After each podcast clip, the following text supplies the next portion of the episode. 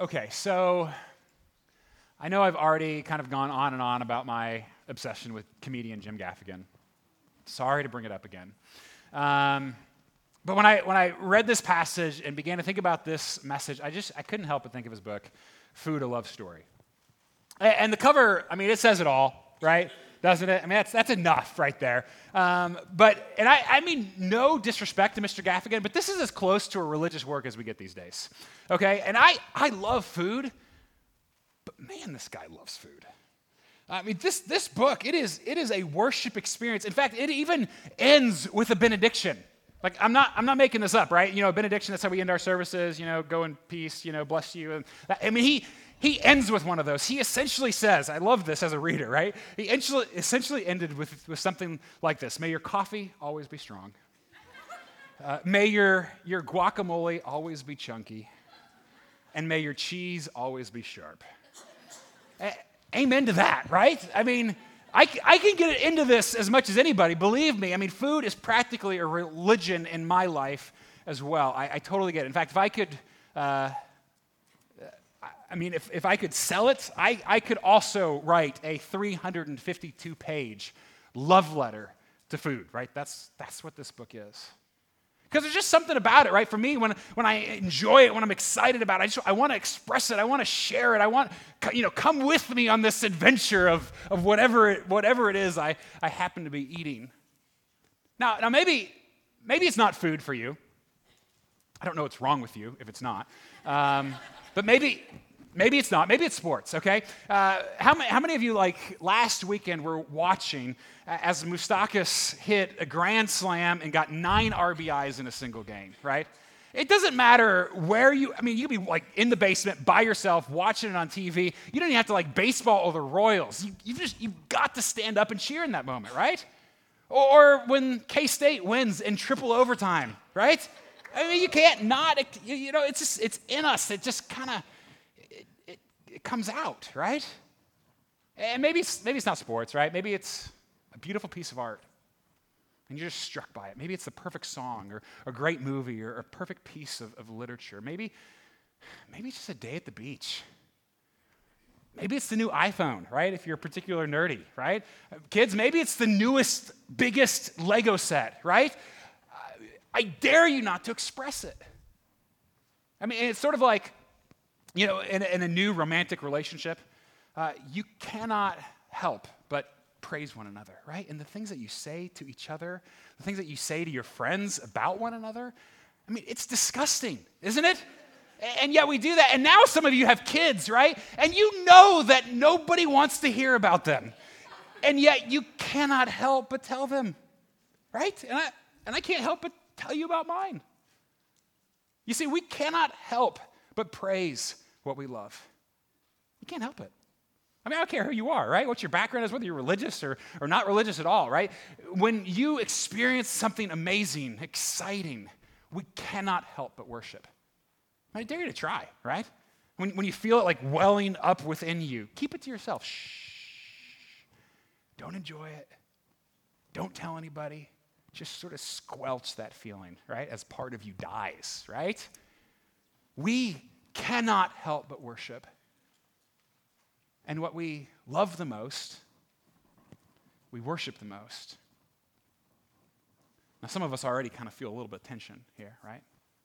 Because if you know anything about the Bible or Christianity, or maybe just intuitively you know, well, if there is, if there is a God, then He is the one who deserves our, our highest worship. He should be the one that highest praise, highest delight, and and, and all of that. We, we know that.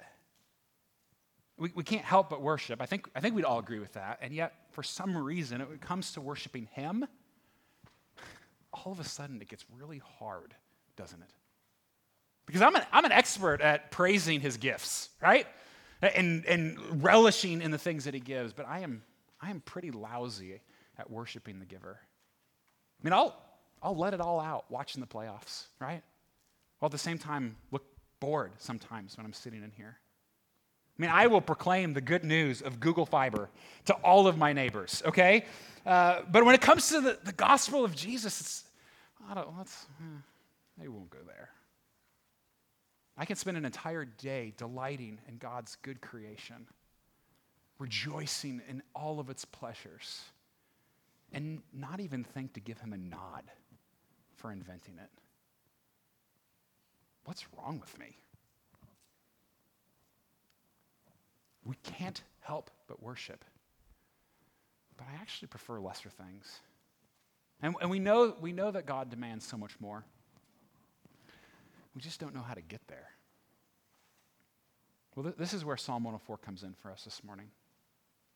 We, have been in the Psalms these past several weeks, this, this ancient of ancient prayer books, asking how do we, how do we connect with this God? How, how do we pray to Him? How do we have, you know, in the mystery that it is, right? How do we have any sort of, of real relationship with this, this God who, who created us? And we, we've learned about confession, and last week we spent time with, with the difficult subject of lament and, and the pain, of expressing our pain to Him. But now it's, now it's about adoration and delight. And we've chosen Psalm 104 to be our guide this morning. And we know, we know how hard this is for most of us, maybe even all of us.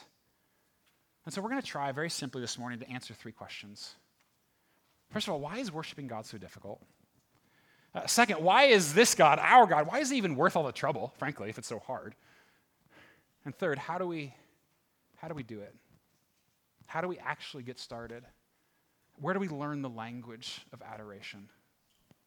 Okay, first, why is worshiping God so difficult? It feels awkward, right? It feels a little weird. I don't know what to say. I don't know what to feel, right? We want to muster up certain feelings within us. And, and frankly, if I'm honest, other things just grab me a whole lot more than he does, right? I'm much more enamored with, with his gifts, right? They grab my, my heart more. And so Psalm 104, it begins, Bless the Lord, O my soul.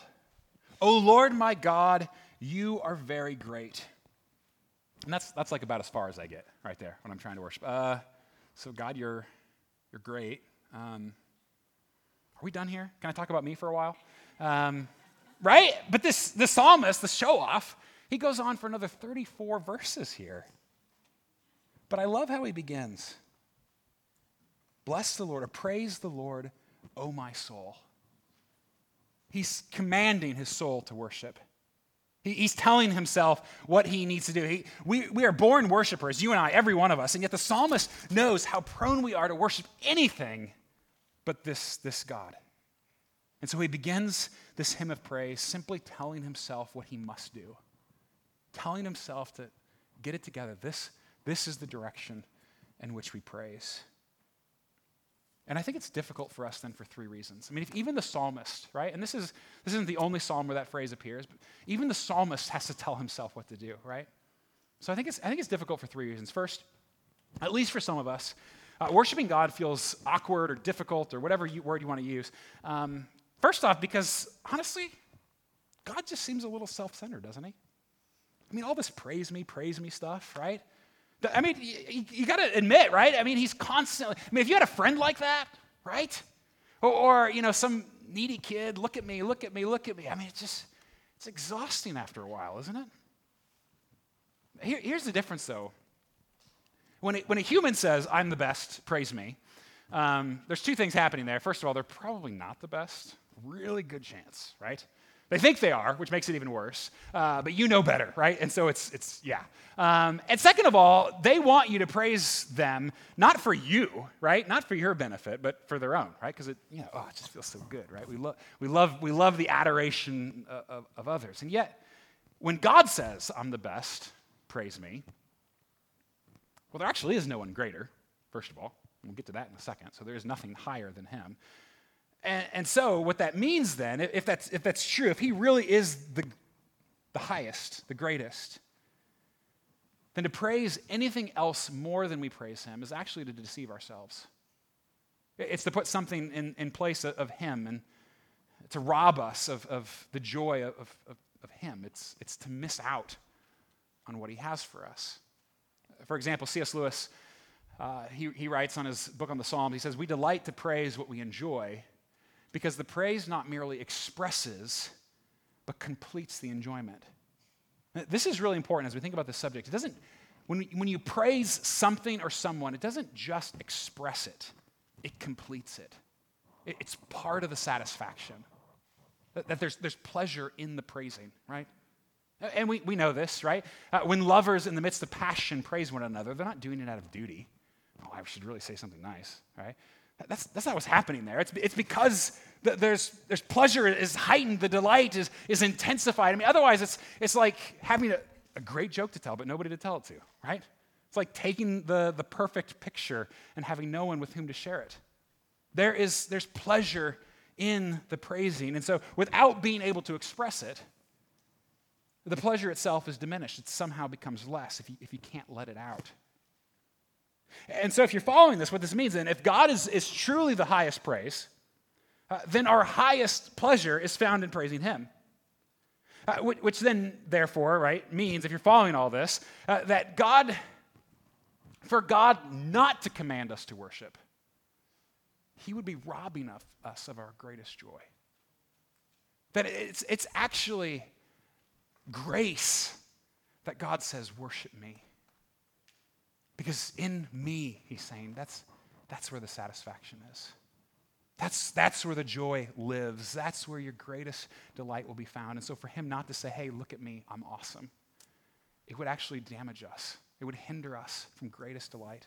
It's, it's his grace to, to do so. And just imagine um, going to Arrowhead, um, but imagine like there's this rule there that you can't cheer, right? Yeah, shh, it's like golf. No yelling, no standing, no clapping, no singing along or, or dancing, you know, none of that, right? I mean, I'm not even that big of a football fan, but I've been to Arrowhead enough to know that that would completely destroy the experience, wouldn't it? I mean, it would suck all the joy and life out of, out of, out of the moment, right? And God is saying to us, let it out. That, that is your joy. That is where satisfaction lives. Just let it out, people. That's what he's saying. You know, that's not our only, our only problem. I mean, yeah, maybe we wrestle with whether or not God is self centered, but problem number two, and you know, this, this hits me, we just love other stuff more, right? I mean, that's, other stuff grabs my heart more than God does. We don't actually believe that He is our highest pleasure. It's been said that all of our problems are actually praise problems. Um, that all of our problems, all of our sins really come down to just a misordered love, a misordered worship. That, that we love things, but we love them in the wrong order, right? So you love certain things way too much uh, and other things not nearly enough, right? Uh, and so that, that all, of our, all of our problems, our relational problems, our internal problems, uh, end up being, being praise problems. And, and so for some of us, myself included, we simply just, we got to begin by confessing that to God, right? We just, we just love other things way more. We're just we're more enamored with his gifts than we are with the giver. And we need to ask him, God, would you, would you put those things back in order? Uh, would you, would you take them apart? Would you dismantle, which is painful, right? Would you dismantle my loves, my heart, and rebuild them in the order in which they, they ought to be? I mean, otherwise, I mean, you, you become what you worship, right? I mean, I think we know that. And so if, if you worship money, if, if that's your highest goal, your highest satisfaction, your greatest joy, then you're going to become the kind of person that for, for you, accumulation is everything. Achievement, stuff, grabbing on, taking, no matter what the cost. And at the end of the day, you're probably going to end with a really deep bank account, but a very shallow soul. We become what we worship. Whatever you put in that place, you're going to become that kind, that kind of person. And even the very act of praising Him Hey, soul, praise Him. Even the very, very act begins to change what we love. And over time, over time, those loves be, get reordered. They get put back in the place in which they, they ought to be. We love first things first and last things last. And worship begins to come more naturally. A third problem here and this one is especially true, I think, for those of us who are Christians, and particularly those who have been Christians for a really long time. So we just sort of lost our awe. Right? We're just not paying attention anymore. Uh, you know, some, something's, something's missing, right? It's, uh, we, we know the story and we understand, you know, it's, but it's, just all too familiar. And so we look at this God, and yeah, he's big and he's huge, and look at his plan of redemption and the lengths that he's gone to rescue us, and it all just feels a little bit vanilla. It's boring. We've heard it before.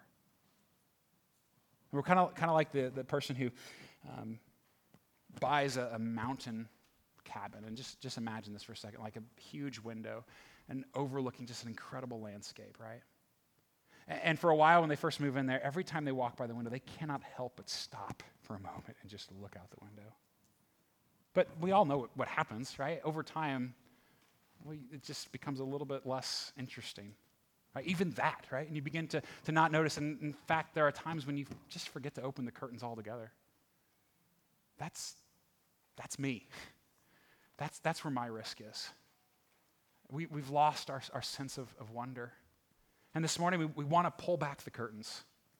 Uh, we we want to slow down. We want to pay attention. We want to take a deep breath together. And I'm actually, I'm going to read all of Psalm 104 for us. And let me even just warn you while I do that, it's going to feel at one point like I'm reading the entire Bible, okay? Um, it's, it's long, um, but soak in it. Uh, let, these, let these words fill you. And even, even as you listen, there's a lot that we can listen for, but one thing in particular, listen for the fact that our God works harder than anybody else. We love achievement, right? We love accomplishment in our society. No one works harder than He.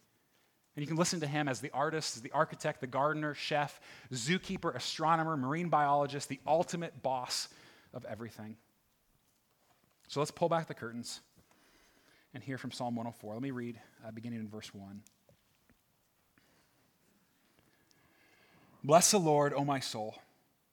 O Lord my God, you are very great. You are clothed with splendor and majesty, covering yourself with light as with a garment, stretching out the heavens like a tent. He lays the beam of his chambers on the waters. He makes the clouds his chariot. He rides on the wings of the wind. He makes his messengers winds, his ministers a flaming fire. He set the earth on its foundations so that it should never be moved. You covered it with the deep as with a garment. The waters stood above the mountains. At your rebuke, they fled. At the sound of your thunder, they took to flight. The mountains rose, the valleys sank down to the place that you appointed them. You set a boundary that they may not pass, so that they might not again cover the earth. You make springs gush forth in the valleys. They flow between the hills. You, they give drink to every beast of the field. The wild donkeys quench their thirst. Beside them, the birds of the heavens dwell. They sing among the branches. From your lofty abode, you water the mountains, and the earth is satisfied with the fruit of your work. You cause the grass to grow for the livestock, and plants for man to cultivate that he may bring forth food from the earth, and wine to gladden the heart of man, oil to make his face shine, and bread to strengthen man's heart. The trees of the Lord are watered abundantly, the cedars of Lebanon that he planted. In them, the birds build their nests. The stork has her home in the fir trees. The high mountains are for the wild goats. The rocks are a refuge for the rock badgers. He made the moon to mark the seasons. The sun knows its time for setting. You make darkness, and it is night when all the beasts of the forest creep about. The young lions roar for their prey, seeking their food from God. When the sun rises, they steal away and lie down in their dens. And then man goes out to his work and to his labor until the evening. O oh Lord, how manifold are your works. In wisdom have you made them all. The earth is full of your creatures. Here, here's the sea, great and wide, which teems with creatures innumerable, living things both small and great. There go the ships and Leviathan, which you formed to play in it. These all look to you to give them their food in due season. When you give it to them, they gather it up. When you open your hand, they are filled with good things. When you hide your face, they are dismayed. When you take away their breath, they die and return to their dust. When you send forth your spirit, they are created, and you renew the face of the ground. May the glory of the Lord endure forever. May the Lord rejoice in his works, who looks on the earth and it trembles, who touches the mountains and they smoke. I will sing to the Lord as long as I live. I will sing praise to my God while I have been. May my meditation be pleasing to him, for I rejoice in the Lord. Let sinners be consumed from the earth and let the wicked be no more. Bless the Lord, O my soul. Praise the Lord. This is the word of the Lord. Thanks be to God. So, why is God, our God, really worth all this trouble? Well, three things here. First, right, we mentioned it right at the start that no one works harder than him. I mean, did you catch that, right? All, all the activities, I mean, just everything, everywhere that he is guiding and, and responsible for. That God is always working. I love to, uh, the psalmist highlights our work as well. Uh, and rightfully, we take pride in our work and the things that we accomplish. The, the work that you do matters, and yet it is ultimately God who is working. And he has essentially done or is doing everything. He never stops. And you and I, when we go to work, we get to join him in that work. The work that he's been doing for eternity. I mean, even, even as, as the psalmist goes, right? Did you, did you catch all of it? I mean, he's the artist, starts off, right? The artist, the architect, the construction worker, the engineer, like all of it for planet Earth.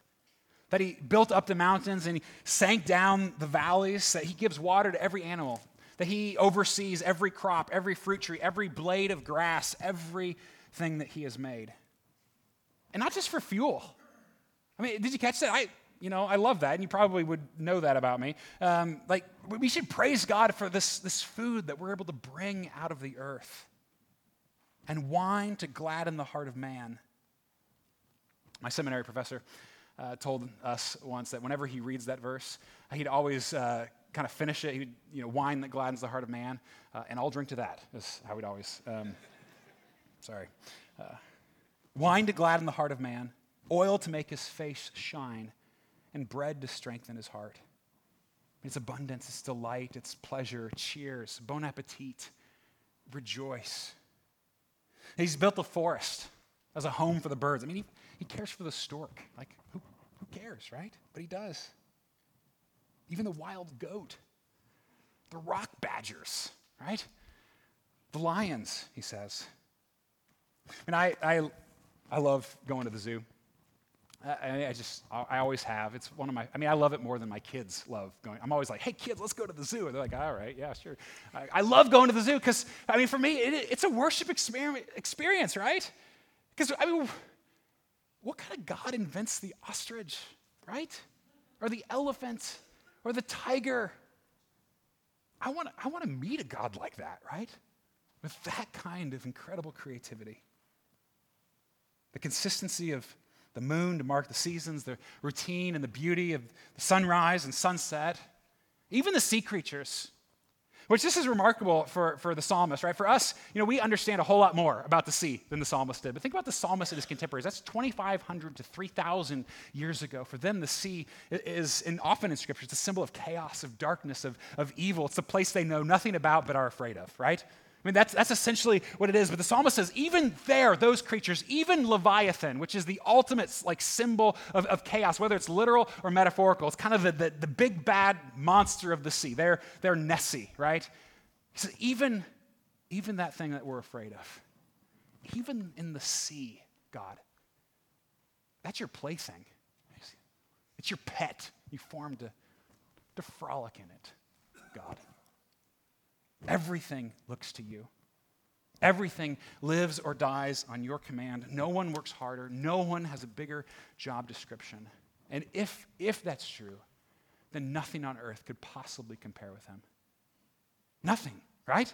I mean, if, if any of this is true, is not, not true, and I, I, realize you may not be there, right? You might, you might not believe this. You might deeply wrestle with this. And frankly, uh, we all struggle with our, our doubts when it comes to these kinds of things, don't we?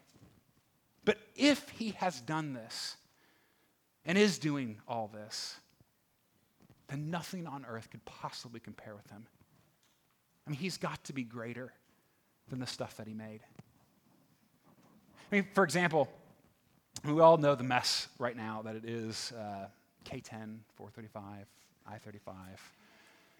I mean, it's just a colossal mess, isn't it? I mean, it's, it's unbelievable. And, and almost every single time I drive through there, I do, there with, I do so with my mouth just hanging open, right? And wonder, and really just hoping that somebody has a clue, right? I mean, do you ever do, because it's, there's, I mean, bridges thing, hanging and cranes and all these on ramps and off ramps. And I'm, I'm trying to like figure out how it all works, but I have no idea. And so I'm just, I'm hoping, right, that there's somebody out there who, who understands.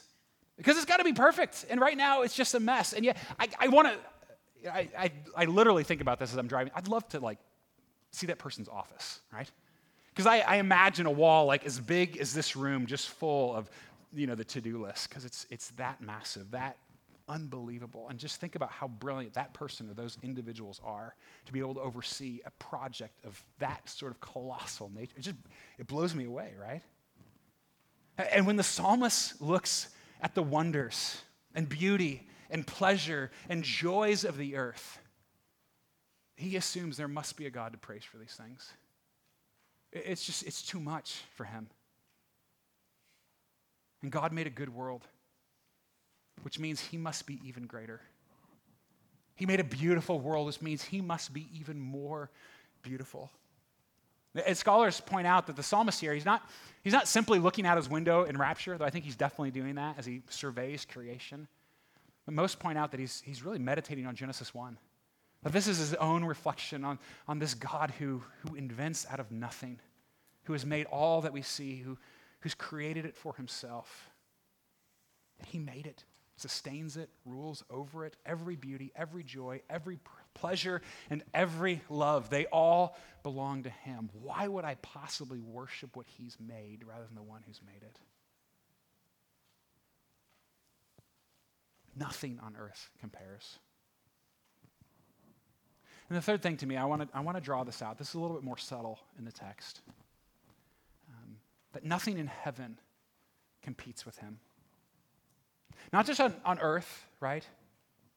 But no other gods or worldviews could possibly come close. And maybe you're thinking, if you're listening closely to the text or you've got your Bibles up, I mean, how is, how is that there, right? Maybe, maybe you're not seeing it. And I, I understand that. It's not, it's not explicit, at least not to us. Uh, but to those who are fluent in ancient Near Eastern literature, Anybody? Um, yeah, I didn't think so. Um, me neither, right? Uh, but I've read some of, some of their work. Uh, they all point out how, how obvious this would have been in that culture. That in this hymn of praise, Psalm 104, there are echoes of lots of other hymns to lots of other gods, of all the other cultures surrounding the Israelites. The, psalmist, I mean, I've looked at the comparisons, like even uses some of the same language, the same images, some of the same phrases and words as the Egyptians and the Babylonians and the Canaanites. They all say that it was Shamash who did this, or Aten, or Marduk, or Baal, or Ptah, or Nun, that they did all those things. But the psalmist, with great delight, with confidence, says, No. No, this was our God who did this. It was, it was Yahweh, the Lord. Ten times his, his proper name is used throughout Psalm 104, Yahweh. It's translated in our Bibles as, as Lord in all caps. The psalmist wants us to know that not only is God the greatest worker, not only is he beyond compare in his own creation, that no other gods could possibly compete with him. And always, certainly, we want to be sensitive. Other religions, we want to be merciful and gracious to those with different backgrounds and, and understandings of these things. And yet, at the same time, the psalmist wants us to recognize we're not, we're not all worshiping the same God uh, that, that, that not all paths lead in the same direction. He doesn't want us to miss that this, it's this God who's done this. That our, our God, the one that we ought to be humbled and amazed that we get to worship and proclaim that He, he is the one who made it all and holds it all in His hands.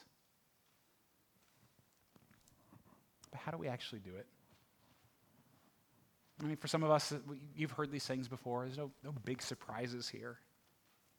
But how do we how do we learn the language of adoration? There's no easy path. There's no one size fits all. And even, even in this psalm, right, he sings it, he meditates it, he uh, rejoices it, he even anticipates, right? All these kinds of things. And it's not going to look the same for all of us. But let me just give three simple tips uh, to my fellow strugglers here, particularly if you're, if you're new at this, trying to learn this language. First, first we've, we've got to let every attempt be fueled by Scripture, by, by what we read here. Not what we imagine, Not what we think about this, this God, not what we pretend is, is real or not real or expect or think that he should or should not be, but fueled by, by Scripture. I mean, if you, if you don't know how to praise God, start here. That's why we're in the Psalms. We're, we're trying to grab onto the language the psalmist uses in this ancient prayer book to make it ours. Uh, and if you're new, just start there. Read, read these Psalms and turn these words, make them your own. Maybe add some of your own, maybe, maybe not, but allow, allow these words to become your own worship. And, and not only, I mean, that, that's, what, that's what the psalmist is doing, right, with Genesis 1. He's taking what he knows to be true of God's word and he's turning it into a prayer of praise before his God. And, and not only is this an easy way to get started, it also helps ensure that we're actually worshiping God, right? Not, not just the one that we imagine, not, not the, the guy upstairs who just pats us on the back and always says attaboy, but the, the one who is beyond our personalities, beyond our cultural understanding, the one who exists outside of time and space, but who has spoken to us. Start with his words. Second, especially as you're, as you're learning, this is like a really practical little tip, maybe a great step for, for this week. Um, try this out for a while. Let every request start with praise. Because we have plenty that we're asking God to do. I mean, a lot of us do any, anyway. You've, you've got maybe, maybe you actually have a, a list, or, or maybe you don't, but we kind of have our, our mental rundown of God, would you do this? Would you do this? Would you do this? Would you do this? Okay. Go do it, you know, and yeah, we, we kind of send him on, on, his, on his merry way. Um, and God wants us to bring our requests to him, right? That we can't ask this, this being to intervene into our stories.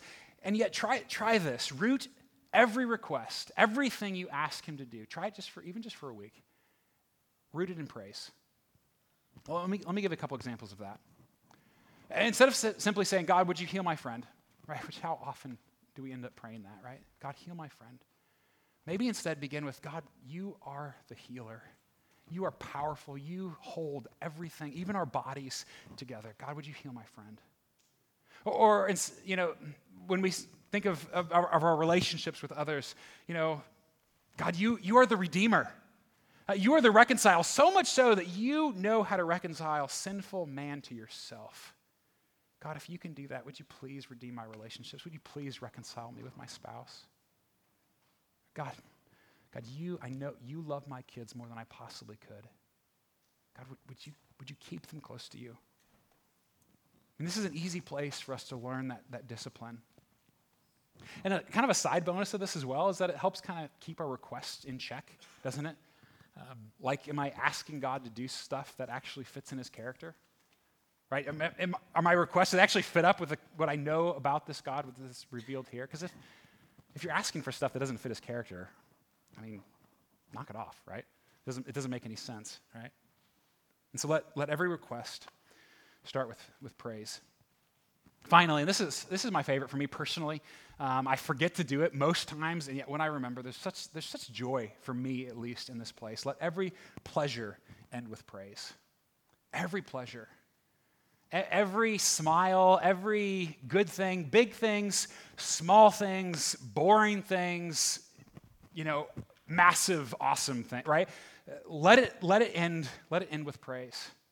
Uh, and so, for example, for me, again, kind of the food thing, to, to God, what kind of a God is, is this that created a world in which a place like In N Out cheeseburgers can exist, right?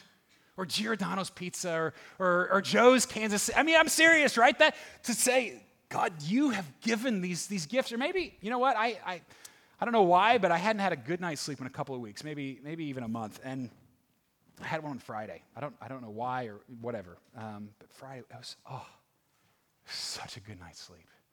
And, and to wake up, just rejoice that God, you give sleep. You give us rest. Or, I mean, the sunrise and sunset, right? Something we see every single day. Do you see the sunrise this morning? Man, it was beautiful. God, you, you are more beautiful, even, actually, it was over this way, uh, even, even more beautiful than the sunrise this morning, God. A child's smile, the gift of laughter that it is. I, I mean, it's mundane. Every, I mean, it's, it's wine that gladdens the heart of man, right? Or, or maybe even a good microbrew, right? All of those things that we are so prone to worship instead of God? Because that's how we do it, right? Every one of those things I mentioned, those, that's what I want to end up worshiping. I, I give my life to those. I say, satisfy me, please me, let me build my life upon you. But instead of, instead of doing that, allow those things to fuel your praise to the one who's given them to you. To remind you, oh, with every moment of pleasure, every moment of delight, God, you, you are a God who gives those kinds of gifts to your people. Undeserving. And yet, God, I, I delight in you because of them. And we, we thank him. We rejoice that he, he has allowed us to know him, to praise him for them. And when we learn to worship, not instantly, there's no quick fix, but when we do, he begins to reorder our loves. And it takes practice, it takes discipline, but when we command our souls to worship Him and say, No, it's Him that I, that I want to praise. It's not these, it's it, always reorient. It begins, it begins to reorient those loves, to reorder them for us, and we get a brand new confidence and joy that this, this is our God. But you know, it also humbles us. You, you can't miss this at the end, right? He, he's praising God, this, this God who looks at the earth and it trembles. He touches the mountains and they smoke. And then quickly you realize, just like the psalmist, that something doesn't quite fit on the good earth God made. Did you catch that at the end while I was reading? something that abuses, something that destroys, something that takes it for granted, that fails to worship. And so, understandably, maybe it caught you off guard uh, at first. But I think it makes absolute sense that the psalmist there in that moment, he declares, Let sinners be consumed from the earth. Let the wicked be no more. It's like the psalmist is looking out at the, at the world trees, flowers, plants, mountains, sinners. And one of these is not quite like the other. One of these doesn't give God his rightful due. One of these takes instead of gives. One of these looks for self glory rather than, than, than God's glories. One of these just doesn't quite delight in Him. It doesn't belong. That'd, that'd be me.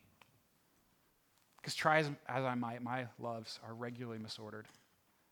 I worship things in the wrong places, in the wrong ways, time and, and time again.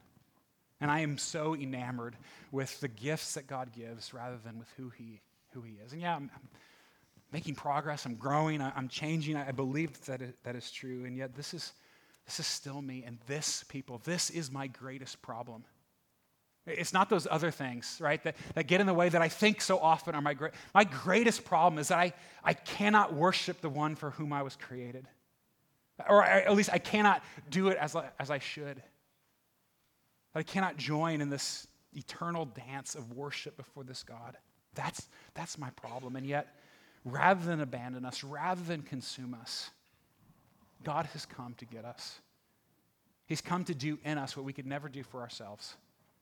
Uh, not by trying harder, by gritting our teeth, by, by being good enough or nice enough. He has come to make perfect worshipers of us all which is our highest joy. It's the thing for which we were created. It's if you're a follower of, of Christ, it's the work he's begun in you, it's the work that he promises to complete. For Jesus was consumed on our behalf. He was destroyed on the cross for our sins. For every misordered love, for every self centered act of, of worship, he took away all those, those sins. He bore them on himself. And so that means, if you're a follower of Christ, that even, even your most broken praise is still a delight to our Father. I mean, that, that our God is like a loving father who, who's watching his young child take his first clumsy step. I mean, it's messy, right? It's far from what it should be. I mean, you kidding me, kid, right? and yet he beams with pride at his children. At every step that we take in faith, he rejoices in who we are. Did you catch verse 31? It's the last thing I'll say, but this is probably my favorite verse in this whole chapter. He says, May the glory of the Lord endure forever. May the Lord rejoice in his works. You see what's happening there? I mean, the psalmist is even telling God to worship God. God, I, I sure hope you're sitting back and enjoying this. God, I hope, I hope you're rejoicing in what you have made and in your plan of redemption for all of God, I, I hope you take delight in what you have done and what you're doing. I mean, can you see it? I mean, God the Father, God the Son, God the Holy Spirit, beaming with pride, pride in their creation, singing with joy over all of their redemption, making worshipers out of their children, out of us all. That is what we get to join in. Bless the Lord, oh my soul. Praise the Lord. Let's pray. God, we need forgiveness. God, I need it. God, I know that even, even as I stand here after saying these words, even if I, as I walk out of this room, so quickly those other things are going to crowd you out. And I'm going to turn once again to worshiping what you've given me instead of, instead of who you are as the great giver. God, I pray for your forgiveness. And God, I pray that, that you would do the work of putting our loves back together. Uh, that we would, we would know what that looks like and that you, you would do what we cannot do, that you would make perfect worshipers out of all us. We believe that that's what you're doing through Jesus. And God, we rejoice that in the meantime, because we, we know that's where we're headed, that we will one day be perfect worshipers before you, whole. And yet, in the meantime, God, our Father, we are so grateful that you are like a dad who looks down on his children and takes delight in every attempt, every feeble effort. That you, you applaud us on and you encourage and you continue to push us, even, even when we fall, even when we falter, that we have a God who loves us like that. And we know that's because of Jesus. And so, Jesus, thank you. Thank you for taking our sins, taking our inability to worship, and giving us yours. And so we pray, Lord Jesus, that you'd help us to do that now as we continue in your presence. Amen.